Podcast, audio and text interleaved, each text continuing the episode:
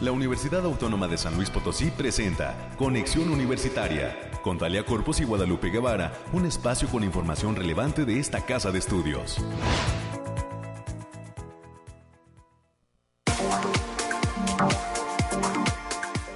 Muy, muy buenos días a todas las personas que nos acompañan aquí en Conexión Universitaria, en la emisión de este miércoles veintidós de febrero del año dos mil veintitrés. Soy Talía Corpus y les saludo con gusto a usted que nos acompaña, que nos está ya escuchando en las frecuencias de Radio Universidad, esperando que se quede con nosotros hasta las diez de la mañana, porque tenemos un programa lleno de invitados y de temas de interés sobre lo que sucede dentro de esta, la universidad pública más importante del estado de San Luis Potosí. Le recuerdo que nos escucha a través del ochenta y ocho punto cinco de F M y el mil ciento noventa de A M en San Luis Potosí capital, y llegamos desde Matehuala a diversos puntos del altiplano potosino y al sur del estado de Nuevo León en el noventa y uno punto nueve F M. Al resto del mundo nos puede escuchar en radio y televisión punto u a s l p punto m x. Un despertar de miércoles con bastante aire, ¿no? Con unas fuertes ráfagas de viento. Se está cumpliendo el pronóstico que se había reportado el día de ayer eh, respecto a las condiciones climatológicas. En unos instantes más tendremos esta información actualizada desde el Bariclim U A S L P. También, como es costumbre, contaremos con la participación en estos micrófonos de la licenciada América Reyes, integrante de la Dirección de Comunicación e Imagen, nuestras secciones Nacional y Ciencia. Y en cuanto a invitados, le puedo adelantar que el día de hoy a las nueve veinte tendremos la primera conversación con el doctor Edgar Alonso Pérez García, director de Educación a Distancia de la Secretaría Académica de la U A S L P, quien nos va a hablar sobre el segundo ciclo de conferencias Modalidades Educativas ante el reto de un mundo cambiante. Para las nueve treinta de la mañana, la doctora Patricia Aguirre Bañuelos, coordinadora del posgrado en la Facultad de Ciencias Químicas, nos va a hablar sobre los alcances del posgrado en Ciencias Farmacobiológicas. Y para las nueve cuarenta y cinco, hoy recibiremos en su propia casa a la licenciada Gabriela Hernández Nieto, directora de Radio y Televisión, quien justo esta mañana nos va a compartir detalles de la convocatoria que se encuentra abierta para elegir a la nueva presidencia del Consejo Ciudadano de Radiodifusión. Con esto daremos forma a la emisión de este miércoles, ya mitad de semana, veintidós de febrero.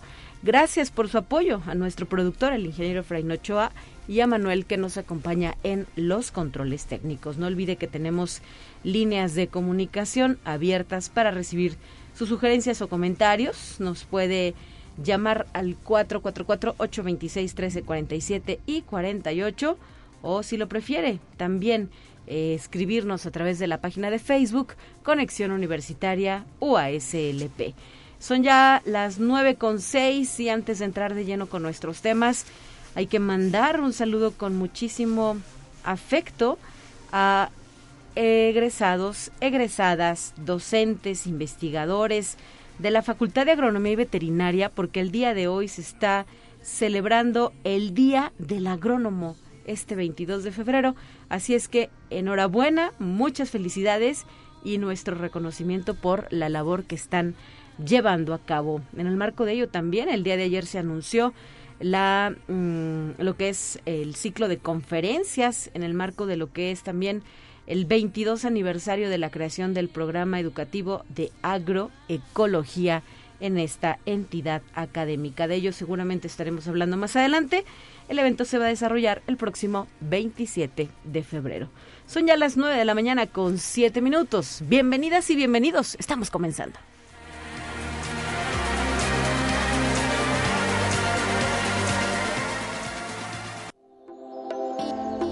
Aire, frío, lluvia o calor.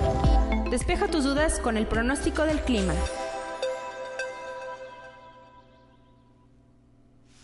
Y en la línea telefónica ya se encuentra Alejandrina Dalemese para dar pie a su participación el día de hoy. Bienvenida. ¿Qué tal, Alejandrina? Buenos días.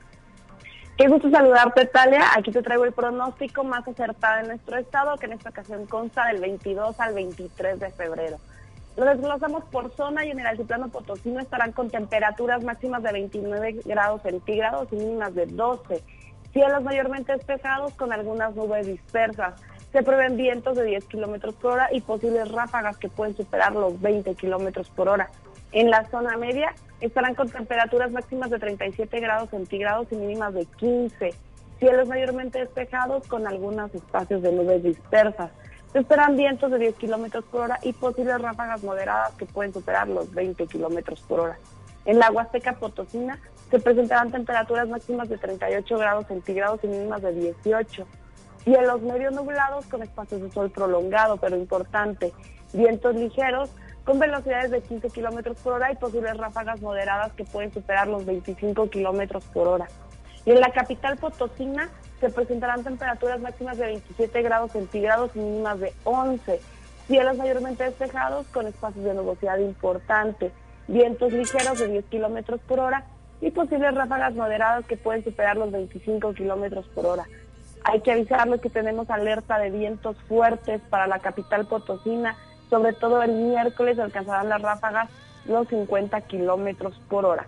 Nuestras recomendaciones para estos días, Talia, es avisarles que el factor de radiación ultravioleta se encuentra a nivel extremo, por lo que se debe considerar no exponerse al sol más de treinta minutos consecutivos en horas de mayor insolación. Hasta aquí el pronóstico, Talia. Muchísimas gracias, Alejandrina, y saludos al Bariclim U A S L P, a cuidarnos de estos fuertes vientos. Hasta el viernes.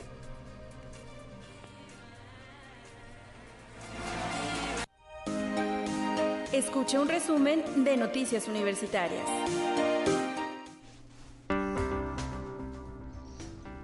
Y ahora en cabina se encuentra la licenciada América Reyes, a quien le doy la bienvenida y le agradezco que participe con información fresquecita de lo que sucede en nuestra universidad.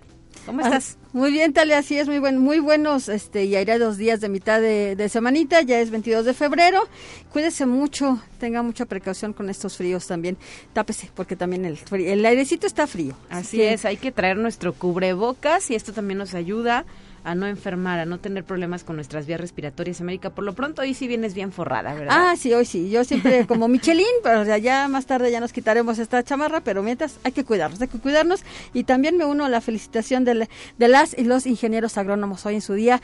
Un abrazo muy fuerte hasta la comunidad de Palma de la Cruz, donde se encuentra ubicada la Facultad de Agronomía y Veterinaria. Un saludo grande para todos ellos y también es día del cronista deportivo. También el día También de hoy. También el día de hoy. Pues felicidades a nuestros cronistas deportivos. También, así es. Entonces vamos a darle a la información.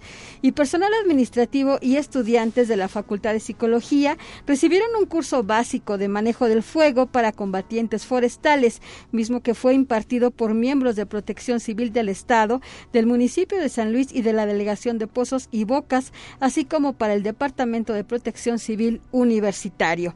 Y el día de hoy se retoman las actividades del décimo ciclo de conferencias Antropología de la Ciencia y la Tecnología, que va a recibir la charla de la doctora, de la doctora Tania Cristina Pérez Bustos. Ella es investigadora de la Universidad Nacional de Colombia, con el tema Estudio Etnográfico de los Haceres Textiles como Tecnologías de Denuncia, y que será proyectada en el auditorio de la Facultad de Ciencias Sociales y Humanidades. Esto va a ser a la una de la tarde.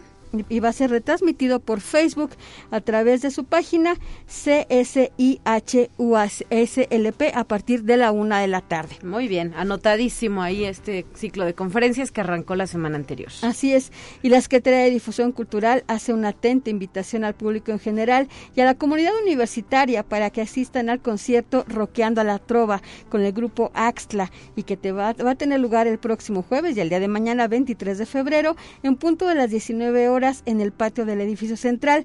La entrada, ya saben, es completamente libre. Durante este concierto, las y los asistentes podrán disfrutar de canciones latinoamericanas de autor conocidas hace algunos años como La Nueva Trova, pero en versiones rockeras, utilizando batería, guitarra eléctrica y con ritmos modificados de las canciones originales. No se lo puede perder. Así es, y mandamos un saludo con afecto al eh, profesor José Luis Soto, quien encabeza este grupo universitario y que justo el día de hoy nos reiteraba la invitación para asistir. Ahí queda pues ya el aviso para que muchas personas vengan a este evento universitario. Sí, véngase abrigadito y con el cubrebocas. El cubrebocas, por favor, para que pueda entrar sin ningún problema. siete de la noche, mañana jueves veintitrés de febrero. Y el Instituto de Metalurgia de esta Casa de Estudios presenta el ciclo virtual de conferencias Mujeres en la Ciencia I M E T dos mil veintitrés, con diversas investigadoras invitadas que hablarán de diferentes temas. Tal es el caso de Patricia Zambrano Robledo, de la Universidad de Nuevo León, quien estará hablando de una vida alrededor de la educación, la investigación en manufactura y materiales, así como la doctora Gloria Dávila Pulido, de la Escuela Nacional de Ingeniería, quien estará platicando de la industria extractiva, innovación y desarrollo sostenible. Pueden conectarse a través de la plataforma Teams el día de mañana, veintitrés de febrero, de diez de la mañana hasta la una de la tarde. Para mayores informes sobre el acceso en línea, pueden hacerlo a través del Facebook Instituto de Metalurgia U A S L P. Así es, una actividad, como le decía, América, en el marco de la conmemoración del Día Internacional de la Niña y la Mujer en la Ciencia, y en esta ocasión pues cuatro importantes invitadas que estarán exponiendo los temas de los cuales eh, pues, en los cuales han desarrollado parte importante de su trabajo. Así es, Talia. Y también mañana, jueves veintitrés de febrero, concluye el plazo de inscripción a la Olimpiada Potosina de Física que organiza la Facultad de Ciencias de la Universidad Autónoma para estudiantes de bachillerato. Se trata de un evento que muestra la capacidad que tienen las y los alumnos en San Luis Potosí en la formación de físico-matemáticas. Para mayores informes pueden consultar el Facebook Olimpiada Potosina de Física, así lo pueden encontrar fácilmente, y recordarles que también vence el día de mañana. Y también mañana tenemos muchas actividades. En punto de las cinco de la tarde, el auditorio del Centro de Emprendimiento e Innovación de la Facultad de Ingeniería está invitando a toda la comunidad docente de la Universidad Autónoma a participar en la charla multidisciplinaria Chat G P T y Educación Superior, una combinación efectiva con el fin de llevar el análisis y reglamentaciones en estas herramientas. La entrada será completamente libre. Y también a través de la Facultad de Ciencias de la Información se hace una atenta invitación a las y los estudiantes de nivel medio superior para que conozcan la oferta educativa que se imparte en la entidad académica. Este evento va a tener lugar el próximo viernes veinticuatro de febrero del presente año en las instalaciones de la facultad, allá ubicada en zona universitaria Oriente, Avenida Industrias número ciento uno, fraccionamiento Talleres, acceso por Avenida Industrias. En este evento se van a presentar los dos programas académicos que se imparten en la Facultad de Ciencias de la Información, como son Gestión de la Información y Gestión Documental y Archivística. El acceso será sin costo y pueden solicitar informes a través del teléfono cuatro cuatro cuatro ocho tres dos uno cero cero cero, la extensión noventa treinta y ocho, o también al correo promoción arroba fci.uaslp. Es un día de puertas abiertas, Talia. Así es, América. Ayer, no, perdón, el pasado lunes estuvimos platicando detalles sobre esta actividad y la intención es que nuestros aspirantes conozcan parte de la oferta educativa, las dos carreras de esta facultad, y si es de su agrado, pues se inscriban y participen en nuestro proceso de admisión que está en marcha. Recordar que será hasta el próximo treinta y uno de mayo, el último día en el que podrán iniciar este proceso, estas preinscripciones para lo que será la aplicación del examen de conocimientos en el mes de julio, donde finalmente, junto con los resultados del examen psicométrico, se define quiénes integran nuestra nueva generación de universitarios. Así es, y les seguimos recordando la página. Recordamos que este la preinscripción es totalmente de manera virtual. Les recordamos la página aspirantes punto u a s l p punto m x.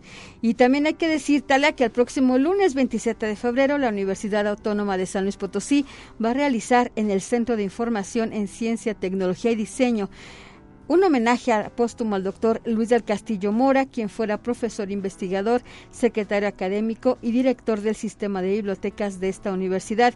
El acceso será completamente libre para toda la comunidad universitaria a partir de las siete de la noche.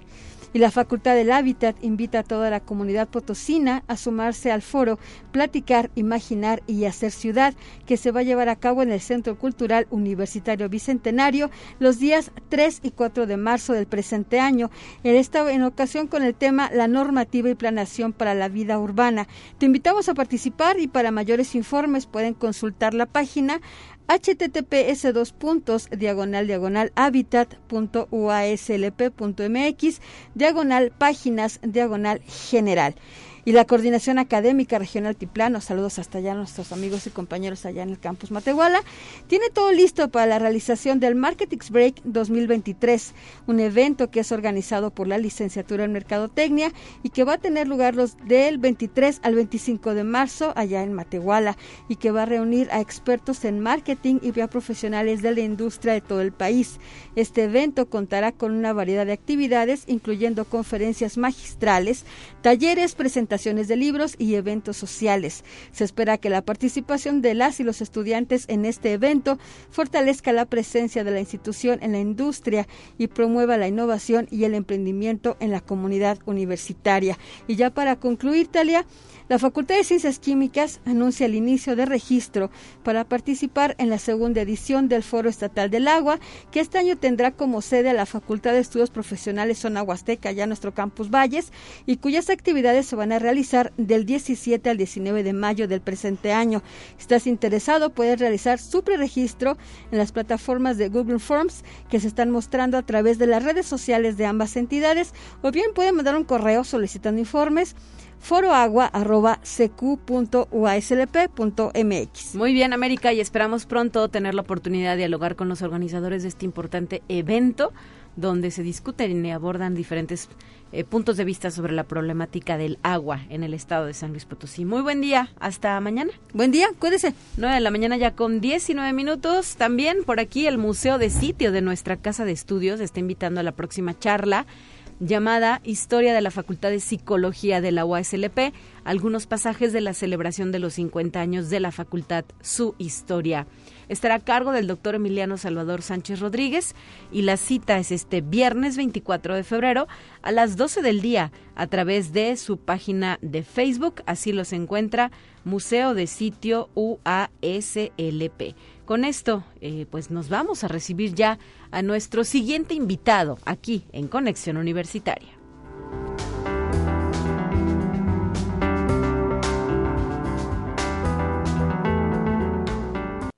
Te presentamos la entrevista del día. Y hoy nos acompaña en la línea telefónica el doctor Edgar Alonso Pérez García, es director de Educación a Distancia de la Secretaría Académica, ya que nos trae una invitación al segundo ciclo de conferencias titulado Modalidades Educativas ante el reto de un mundo cambiante. Muy buenos días, doctor. Hola, Talia, ¿cómo estás? Como siempre, un gusto eh, estar en tu espacio y poder, en este caso, darle difusión a las conferencias que estamos organizando. Así es, el día de mañana se va a llevar a cabo este evento. Y platícanos de qué se trata, cómo nace la invitación. Sabemos que es una actividad impulsada junto con la Universidad Autónoma de Querétaro, y pues háblanos sobre este proyecto. Excelente, sí, como bien lo, como bien lo indicas, eh, te pongo en contexto, igual al auditorio, esta es la segunda conferencia de este ciclo de conferencias que hemos diseñado en colaboración con el Centro de Investigación en Tecnología Educativa de la Universidad Autónoma de Querétaro, que como, que como ustedes saben, en el mes eh, de enero se firmó un convenio de colaboración entre ambas, eh, entre ambas universidades, y este es uno de los productos que ya se están materializando eh, en, en, en el ámbito de la divulgación, digámoslo así, ¿no? Evidentemente, este acuerdo de colaboración no solamente aborda el tema de divulgación, también está formación para los docentes, intercambio entre estudiantes, profesores y eh, evidentemente también el tema de la investigación. Sin embargo, de manera concreta, um, en esta segunda conferencia de este ciclo traemos como ponente a la doctora Lourdes Galeana. Ella, eh, por su trayectoria en los temas de educación a distancia y la participación en diferentes eh, proyectos, tanto nacionales como internacionales, eh, hemos eh, la hemos convocado para que nos hable de su experiencia eh, y que nos hable específicamente del tema de la educación a distancia en esta época, en esta época que estamos viviendo, la era digital, que tú bien sabes y, y lo hemos discutido en otros momentos, eh, eh, la, la educación a distancia no, no, no surge después de la pandemia, es una apuesta educativa que nace desde hace muchísimo tiempo. Sin embargo, con, con este periodo de contingencia sanitaria que hemos pasado, pues resulta clave en instituciones como la nuestra, instituciones de educación superior, y que tiene que, eh, eh, que tiene la obligación de voltear a verla como un medio permanente eh, para la profesionalización de nuestros estudiantes. Y de manera particular, la idea es que la doctora Galeana eh, nos presente algunas ideas, eh, experiencias, sobre todo en estos procesos disruptivos que ha tenido las instituciones educativas en los últimos días, justo eh, en la etapa postpandémica, y que eh, se vean en la posibilidad de desplegar diferentes modalidades de aprendizaje sin la presencia eh, física entre estudiantes y, y profesores en, en la universidad. Entonces, hacia allá está encaminada esta... esta presentación de la doctora Lourdes Galeana, que ella es de la Universidad Autónoma de Colima, de Colima uh-huh. y actualmente también es miembro del Comité de Innovación Educativa de la N U Y E S, y que le han encomendado un proyecto muy interesante que es el, el desarrollo de los sistemas, del sistema eh, de eh, educación a distancia en, en México, pues son los nodos del C I M E D, uh-huh. que también estaremos trabajando con ellos. Muy bien, pues reitéranos la fecha de transmisión de esta conferencia y la vía por la cual las personas interesadas pueden eh, enlazarse. Claro que sí, Tania. Mira, eh, la conferencia se va a desarrollar el día de mañana, jueves veintitrés de febrero, a las diez de la mañana. La participación eh, va a ser a través del, del Facebook del Centro de Investigación de Tecnología Educativa de la Universidad Autónoma de Querétaro. Eh, va a estar eh, vinculada directamente a, a la red social. A, a través de este medio eh, vamos a poder eh, dejar mensajes o preguntas hacia la ponente que se les va a hacer llegar para que ella pueda eh, aclararlas o comentar al respecto, ¿no? Uh-huh. Muy bien, pues eh, ojalá que se sumen a esta conferencia, no nada más los docentes o investigadores de nuestra casa de estudios, sino de otras instituciones de educación superior, ¿no? En cualquier punto de México que se encuentren, pueden estar ahí también. Por supuesto, esta invitación no solamente es para nuestra comunidad, es para, como bien lo dices, para cualquier eh, profesor investigador eh, interesado en temas de educación a distancia y sobre el panorama de esta modalidad en México. Pues eh, estaremos atentos a lo que se plantee en el marco de esta conversación. Eh, doctor, es importante, ¿verdad?, eh, abrir espacios de reflexión y sobre todo de proyección respecto a lo que va a pasar ahora que pues ya comienzan a diluirse las barreras impuestas por la pandemia, pero de la cual se pues deben aprovechar las mejores experiencias para continuar con su réplica en las aulas. Por supuesto, aprovechar la experiencia y replantear lo que la educación a distancia ha venido planteando por muchísimo, por muchísimo tiempo, ahora ya con, con miras a una mejor aceptación y con una proyección distinta en los alcances de la misma. Perfecto, pues gracias por habernos traído esta invitación desde la Secretaría Académica de nuestra universidad. Mañana jueves veintitrés de febrero a las diez de la mañana, transmisión en Facebook Live. En la página, hay que decirlo con sus siglas, C I T E U A Q. Esta es una actividad impulsada junto con la Universidad Autónoma de Querétaro, con quien de forma reciente, será casi un par de semanas, fue firmado, ¿no?, justamente un convenio de colaboración. Es correcto, Talia. Y bueno, yo de, de mi parte agradecer el espacio y, y ojalá que se sumen muchos profesores A, a escuchar estas posturas y, y lo que se proyecta en temas de educación a distancia para eh, instituciones de educación superior como la nuestra. Gracias, doctor. Muy buen día. Saludos a toda la Secretaría Académica de nuestra universidad y pues gracias por haber estado aquí en Conexión Universitaria, Edgar Alonso Pérez García. A la orden, Talia, como siempre. Un abrazo, excelente día.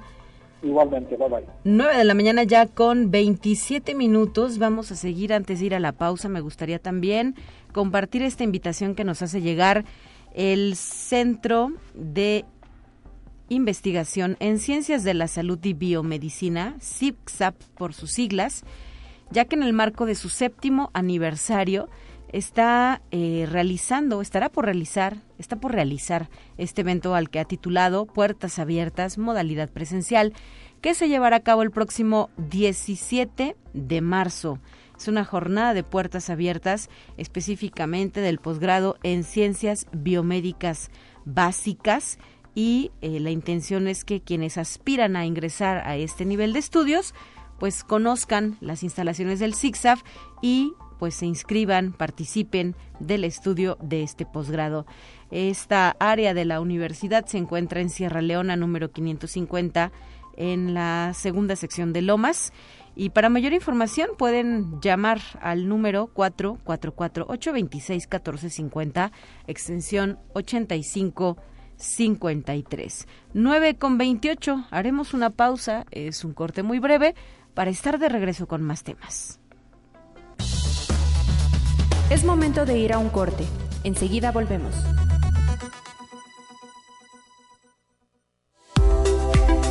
Continuamos en Conexión. Volvemos con más temas. Te presentamos la entrevista del día. Y ahora también nos trasladamos con la magia de la radio y de la línea telefónica hasta la Facultad de Ciencias Químicas, donde está la doctora Patricia Aguirre Bañuelos. Ella es coordinadora del posgrado en Ciencias Fármaco-Biológicas y justamente en estos minutos vamos a platicar sobre los alcances de este, de este nivel de estudios que se brinda dentro de nuestra universidad. Bienvenida, doctora, muy buenos días. Sí, muy buenos días a todos. Eh, muchas gracias, te agradezco por el espacio, por la difusión que siempre hacen a nuestros posgrados. Así es, la Facultad de Ciencias Químicas siempre presente y activa, ¿verdad? Ofreciendo oportunidades de especialización, como es el caso de este posgrado en Ciencias Fármaco-Biológicas. ¿Qué nos puedes compartir, doctora? Platícanos un poco sobre la historia, los datos importantes de este nivel de estudios. Claro que sí. Bueno, mire, eh, nuestro posgrado es eh, recientemente joven. Eh, acabamos de cumplir diez años. De que se creó tanto para maestría como para doctorado. Entonces, pues es, eh, al ser un programa recientemente joven, eh, de todos modos tenemos eh, la gran experiencia de ya haber graduado, eh, de haber aceptado sesenta alumnos de doctorado y haber graduado cuarenta y ocho, y de haber aceptado noventa y cinco alumnos para maestría y haber ya graduado ochenta y un profesionales ya listos para, para desempeñarse en alguna otra área. Muy bien. Eh, ¿Cuál es eh, el origen de estos estudiantes? Me refiero a que si solo llegan de San Luis Potosí o vienen también de otros espacios cercanos a la entidad. Sí, bueno, eh, sí hay, hay, hay una pequeña parte y, y se nos hace curioso que es como la tercera parte de los mismos alumnos que están aquí en la facultad se quieren, se quieren quedar aquí. Generalmente ellos buscan hacer como que en otro lado, pero hemos captado, hemos logrado captar pues eh, este treinta por ciento y queremos captar más. Y claro, tenemos ahorita también la experiencia de haber aceptado alumnos de otros estados, sobre todo estados muy cercanos eh, como Zacatecas, Guanajuato, incluso tenemos alumnos de Querétaro, tenemos alumnos de Yucatán, entonces como que se va haciendo un poquito más, eh, eh, gracias a la difusión, uh-huh. Pues les llama la atención mucho a estos alumnos foráneos que han ingresado también a nuestro a nuestros posgrados. Y aunque el título lo sugiere, ¿qué tipo de conocimientos se aprenden en este posgrado en Ciencias Farmacobiológicas? Bueno, pues está muy relacionado con nuestras dos líneas de generación y aplicación del conocimiento. En este caso, bueno, tenemos una línea que es el que sería eh, pues el desarrollo y evaluación de medicamentos. Entonces, en este se enfoca pues aplicar todas esas metodologías que están destinadas al diseño de nuevas moléculas para que después, ¿verdad?, si tienen algún interés eh, biológico, y terapéutico, pues se puedan se puedan evaluar, se puedan evaluar desde el punto de vista eh, farmacológico y toxicológico, para que se ingresen en los estudios en donde puedan después ser considerados un medicamento que se pueda comercializar. Uh-huh. Y también, obviamente, están los estudios en donde ya teniendo estos eh, medicamentos ya en el mercado, pues igual se, se continúa con su evaluación, ¿verdad? Se, se, hay estudios en donde van a van a eh, eh, estimar, van a van a, eh, a dirigir eh, estudios biofarmacéuticos para eh, asociar el manejo y su uso seguro de esos medicamentos que, aunque estén ya en el mercado, pues esos estudios son están son continuos, se deben de hacer de manera continua. Uh-huh. Bueno, pues ahí parte de lo que se está impartiendo dentro de la Facultad de Ciencias Químicas de la U A S L P. ¿Cuándo lanzan convocatoria para el posgrado? Sí, bueno, ya eh, ya creo que ya debe de estar publicada en nuestra en nuestra página, en donde pueden ingresar a, a la página de ciencias químicas punto u a s l p punto m x y buscar en la sección de posgrados, y ahí está ya la convocatoria. La convocatoria ya Eh, indica que, bueno, tenemos una fecha límite de recepción de solicitudes, es decir, de los documentos que se les que se les piden. Ahí vienen también en, especificados en, en esta página, y esto será el lunes tres de julio. Okay. Eh, viene, ajá, viene para agosto. Eh, aceptamos maestría y doctorado. Excelente. Eh, ¿Quiénes integran la planta docente de este posgrado? Pues eh, so, nosotros somos dieciséis profesores titulares. Somos generalmente P T C de, de aquí de la Facultad de, de Ciencias Químicas. Entonces eh, están pues el doctor Sergio Zarazúa en, en la primera línea que le comentaba de desarrollo y evaluación de medicamentos. Está el doctor Sergio Zarazúa, la doctora Claudia Escudero, la doctora Perla Niño, el doctor Sergio Rosales, está la doctora Denis y el doctor Marco González, una servidora. Y en la en la línea de, de evaluación de estudios biofarmacéuticos de uso racional de medicamentos se encuentra la doctora Rosy Milán Segovia, uh-huh. la doctora Silvia Romano, eh, la doctora Susana Garibay Medellín, la doctora Diana Patricia Portales, el doctor José Pérez Urizar y el doctor Fidel Martínez Gutiérrez. Todos y todas de sí. una amplísima y reconocida trayectoria, ¿verdad? Sí, P T C es aquí de la facultad con muchos eh, reconocimientos, profesionistas este, especializados en, en las áreas en donde en donde están, claro que sí. ¿Y eh, qué tipo de requisitos se solicitan a grandes rasgos para las personas interesadas en este estudio? Sí, bueno, siempre se les en, siempre pueden encontrar también en, en la página que les he mencionado, pues está hay una un formato de solicitud formal. Eh, obviamente se les pide pues su currículum vitae, un título, si, como a veces son pasantes se les da un, un tiempo de seis meses para que entreguen su título, uh-huh. su acta de nacimiento, su C U R P, el I N E y la firma de S A T, que ahorita es importante, ¿verdad?, para cuando se haga el trámite a la beca de CONACYT, okay. cartas de recomendación y pues fotos, examen médico. El examen también es muy importante, haber presentado examen. ¿Y el, el posgrado arranca, ya será que en agosto? Sí, ya empezamos nosotros inicio de cursos el veintiuno de agosto.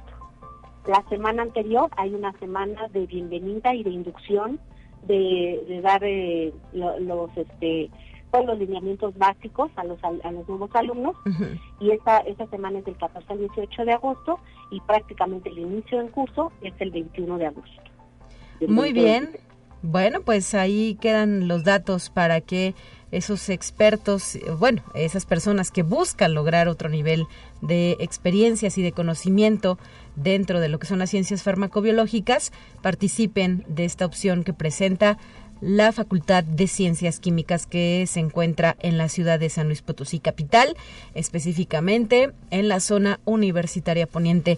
¿Qué días son las clases? ¿Son en modalidad de lunes a viernes, en algún horario específico? ¿Cómo se determina esta parte, doctora?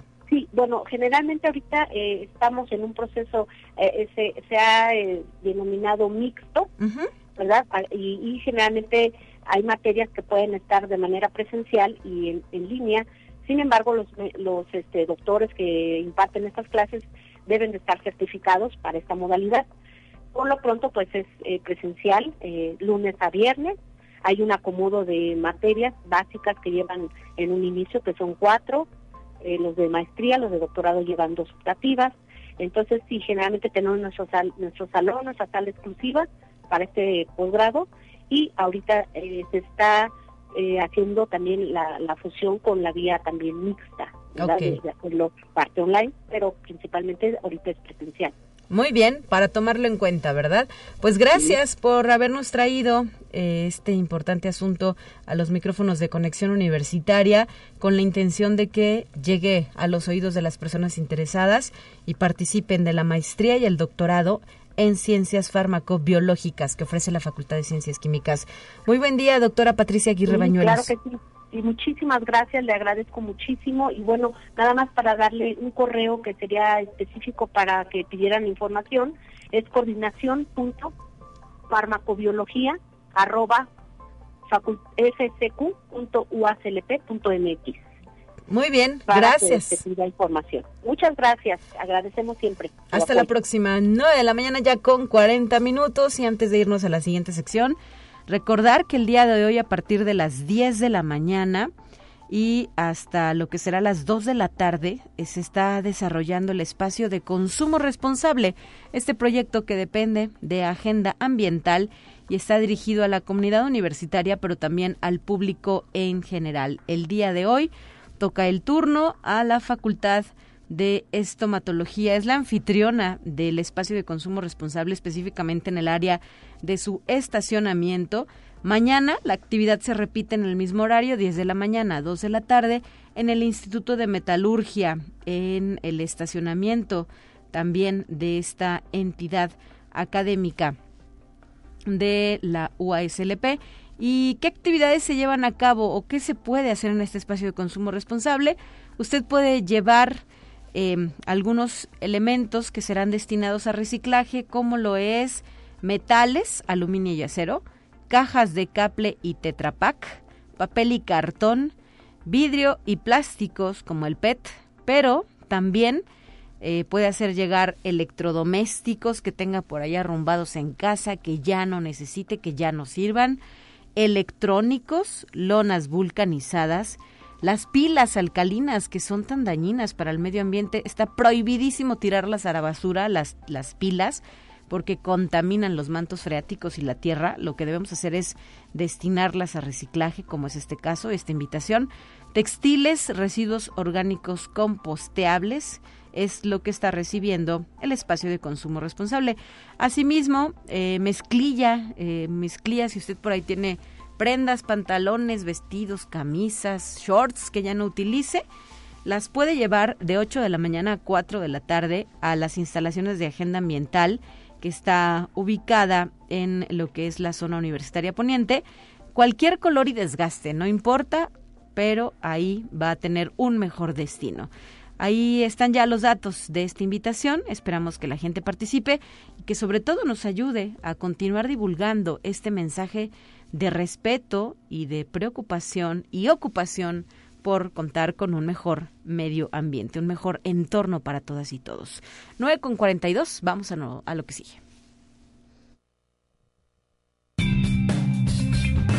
Entérate qué sucede en otras instituciones de educación superior de México. El rector de la UNAM, Enrique Graue Vigers, firmó con sus homólogos de las universidades de Barcelona, Buenos Aires, la Complutense de Madrid y Sao Paulo, las más prestigiosas de Iberoamérica, un convenio general para estrechar la colaboración académica, científica, la movilidad de sus comunidades y refrendar así la Unión Iberoamericana de Universidades. En el acto efectuado a distancia, el rector Enrique Graue manifestó su gusto por fortalecer lazos con instituciones hermanas que son las mejores universidades de la región por su calidad, presencia y potencialidad. Esta unión permitirá a todas las instituciones ver mejor hacia el futuro. Conexión Universitaria. Italia será por tercera ocasión el país invitado de honor a la trigésima octava edición del Festival Internacional de Cine en Guadalajara, a celebrarse del tres al nueve de junio del presente año. La directora del festival, Estrella Araiza, anunció a Italia como el país invitado de honor en el festival durante el European Film Market de Berlín, en el pabellón italiano, creado por la productora audiovisual Cinecittà, asentada en Roma. Conexión Universitaria. La Facultad de Contaduría y Administración de la Universidad Veracruzana reconoció a egresados de sus cuatro programas educativos con la entrega de noventa y cuatro testimonios de desempeño obtenidos por el resultado satisfactorio y sobresaliente en el examen general para el egreso de la licenciatura EGEL Plus, aplicado por el Centro Nacional de Evaluación para la Educación Superior, la CENEVAL. Para la Facultad de Contaduría y Administración es motivo de orgullo y satisfacción que nuestros estudiantes demuestren en una evaluación nacional sus competencias profesionales. En esta ceremonia reconocemos a cada uno de ustedes por el logro obtenido. Así se expresó Jerónimo Ricardés Jiménez, director de la facultad, durante el evento realizado en el auditorio de dicha entidad académica. Conexión Universitaria. Personal directivo y académico de la Universidad Autónoma de Baja California Sur sostuvo un encuentro con integrantes de la Asociación de Ciegos y Débiles Visuales Unidos, A C, con la intención de explorar aquellas áreas donde la Casa de Estudios pueda apoyarlos, desde sus diferentes funciones académicas de investigación, difusión cultural y vinculación, a partir de las necesidades planteadas por la propia asociación. En la sesión de trabajo, el equipo universitario planteó una serie de acciones participativas encaminadas a potenciar las capacidades de sus integrantes, sensibilizar a la ciudadanía sobre su condición y facilitar su inserción en diferentes ámbitos, incluido el profesional.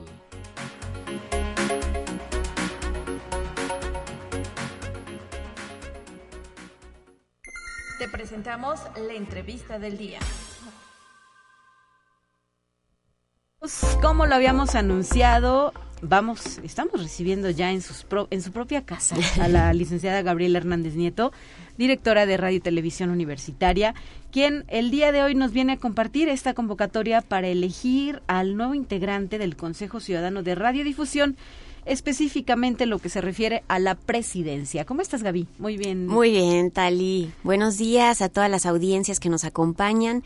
Sí, bueno, como tú sabes, a raíz de... Eh, cambios en la Ley Federal de Telecomunicaciones, a partir de dos mil diecisiete empiezan a generarse ciertas nuevas responsabilidades uh-huh. eh, a las concesiones. Entonces, una de ellas es tener la figura del Consejo Ciudadano, eh, otra es la Defensoría de Audiencias, otra es tener lineamientos, compromiso con las nuevas tecnologías, código de ética, eh, tener en siempre...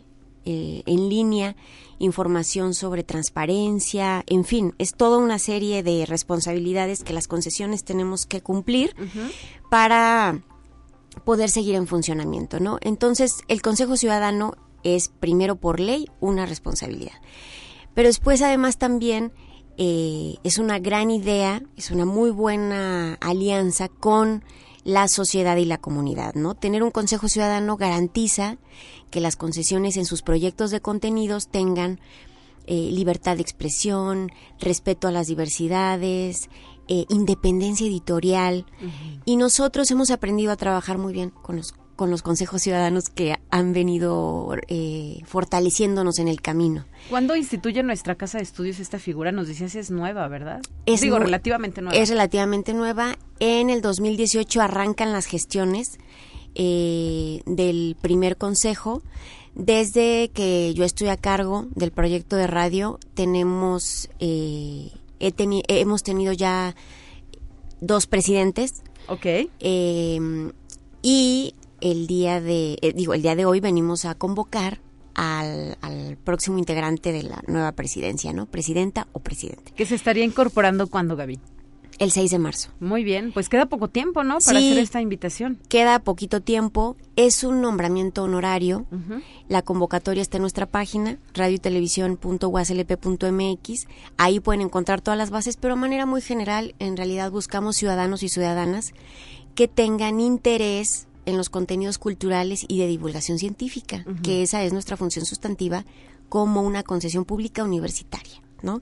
Entonces buscamos, bueno, que tengan estos intereses, estos perfiles, experiencia, ¿no? En el, en el ámbito de la comunicación, eh, y bueno, que, que tengan como esta disposición, ¿no? A visitarnos, a ser monitores de nuestro proyecto, a estar escuchando nuestras frecuencias universitarias, a dialogar, a escuchar a la ciudadanía, ¿no? Porque serán los representantes también, y la pasamos bien. Eh, nosotros nos reunimos eh, una vez al mes, uh-huh. si no es con todo el consejo, al menos con el presidente en turno, okay.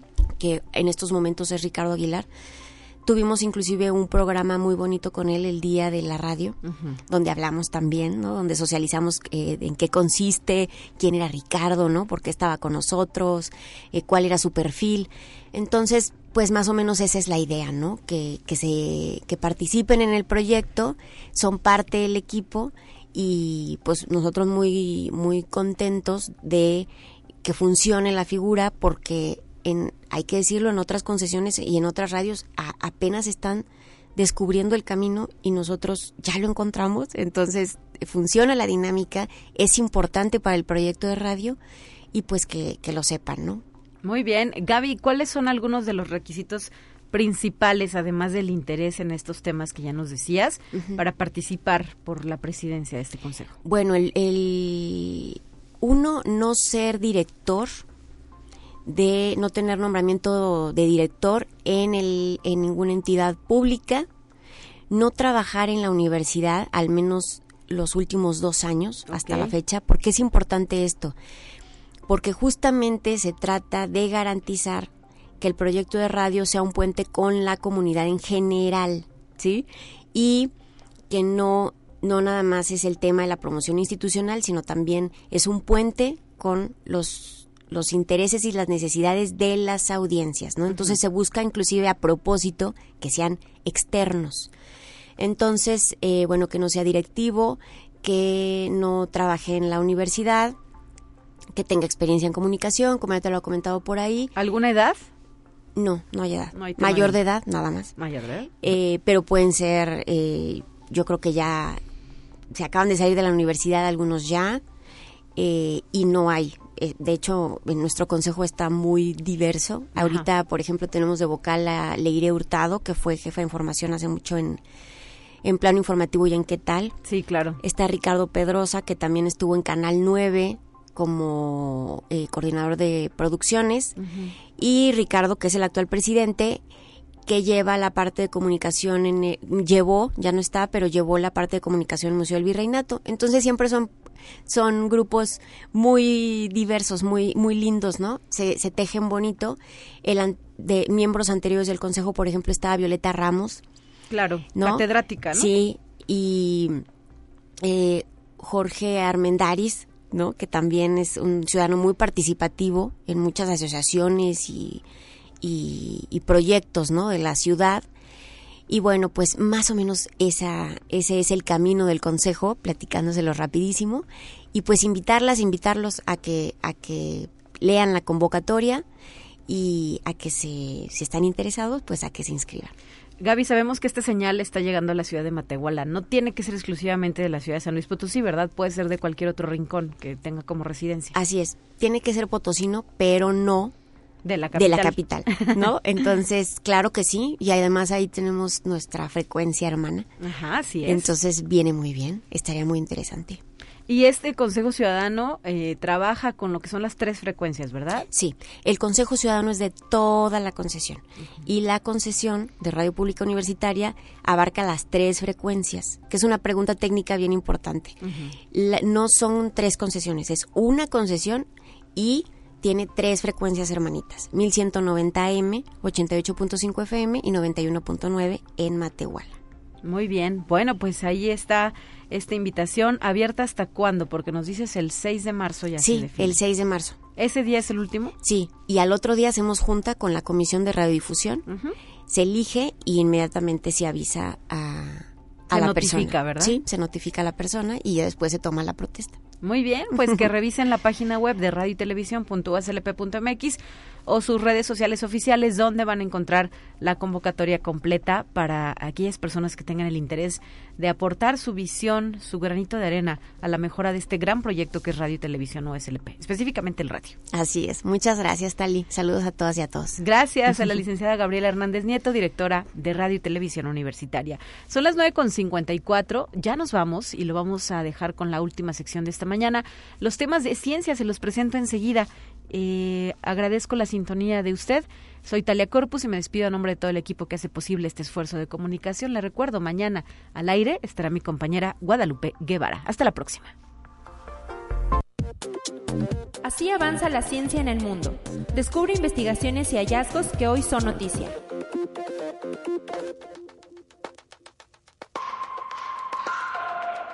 Científicos dirigidos por la Universidad de Washington creen haber resuelto el misterio de la composición química integrante de las rayas rojas que se entrecruzan en la superficie de Europa, una de las lunas de Júpiter, pues no coincide con ninguna sustancia conocida en la Tierra.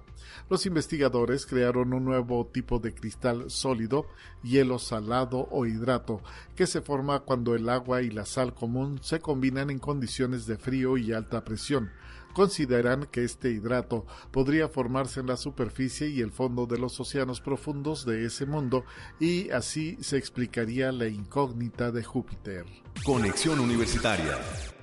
Científicos de Países Bajos han creado un sensor capaz de convertir la luz en una señal eléctrica con una efectividad imposible de más del doscientos por ciento, con el fin de realizar mediciones a distancia de parámetros de signos vitales en los humanos. Así lo informa la revista Science Advance. El dispositivo, un fotodiodo de película cien veces más delgado que el papel de periódico, fue desarrollado a partir de un mineral de perovskita y células fotovoltaicas orgánicas, alcanzando una eficiencia del setenta por ciento. Sin embargo, cuando los científicos mejoraron la sensibilidad del fotodiodo añadiendo luz verde, lograron un rendimiento de más de doscientos por ciento, se explica en el estudio. Conexión Universitaria. La Agencia Espacial Europea anunció que desarrollará un observatorio orbital que funcionará como un sistema de alerta temprana para la detección de asteroides de gran tamaño que se aproximen a la Tierra desde la dirección del Sol. Los astrónomos pueden visualizar asteroides desde nuestro planeta debido a que reflejan la luz solar. Sin embargo, a medida que se acercan a la estrella, estos cuerpos celestes rocosos llegan a ser imperceptibles para los instrumentos ópticos terrestres, puesto que el resplandor solar termina por opacarlos. Conexión Universitaria. El reputado geólogo turco Naci Görür, que predijo los terremotos del seis de febrero registrados en la frontera de Siria y Turquía, ha advertido de un posible riesgo de nuevos sismos de gran intensidad en Chipre y en las provincias turcas de Bingöl y Adana. Él, también miembro de la Academia Turca de Ciencias, predijo con gran precisión el epicentro del terremoto que sacudió el sureste de Turquía a principios de este mes y que ha dejado más de cuarenta y un mil muertos.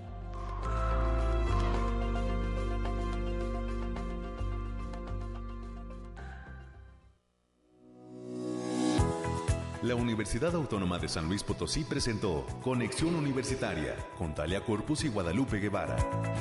Sintoniza de lunes a viernes de nueve a diez horas en Radio Universidad ochenta y ocho punto cinco F M y mil ciento noventa A M en San Luis Potosí. En el noventa y uno punto nueve F M con cobertura en el altiplano potosino o en el resto del mundo por el portal doble u doble u doble u punto u a s l p punto m x y la app U A S L P de descarga gratuita.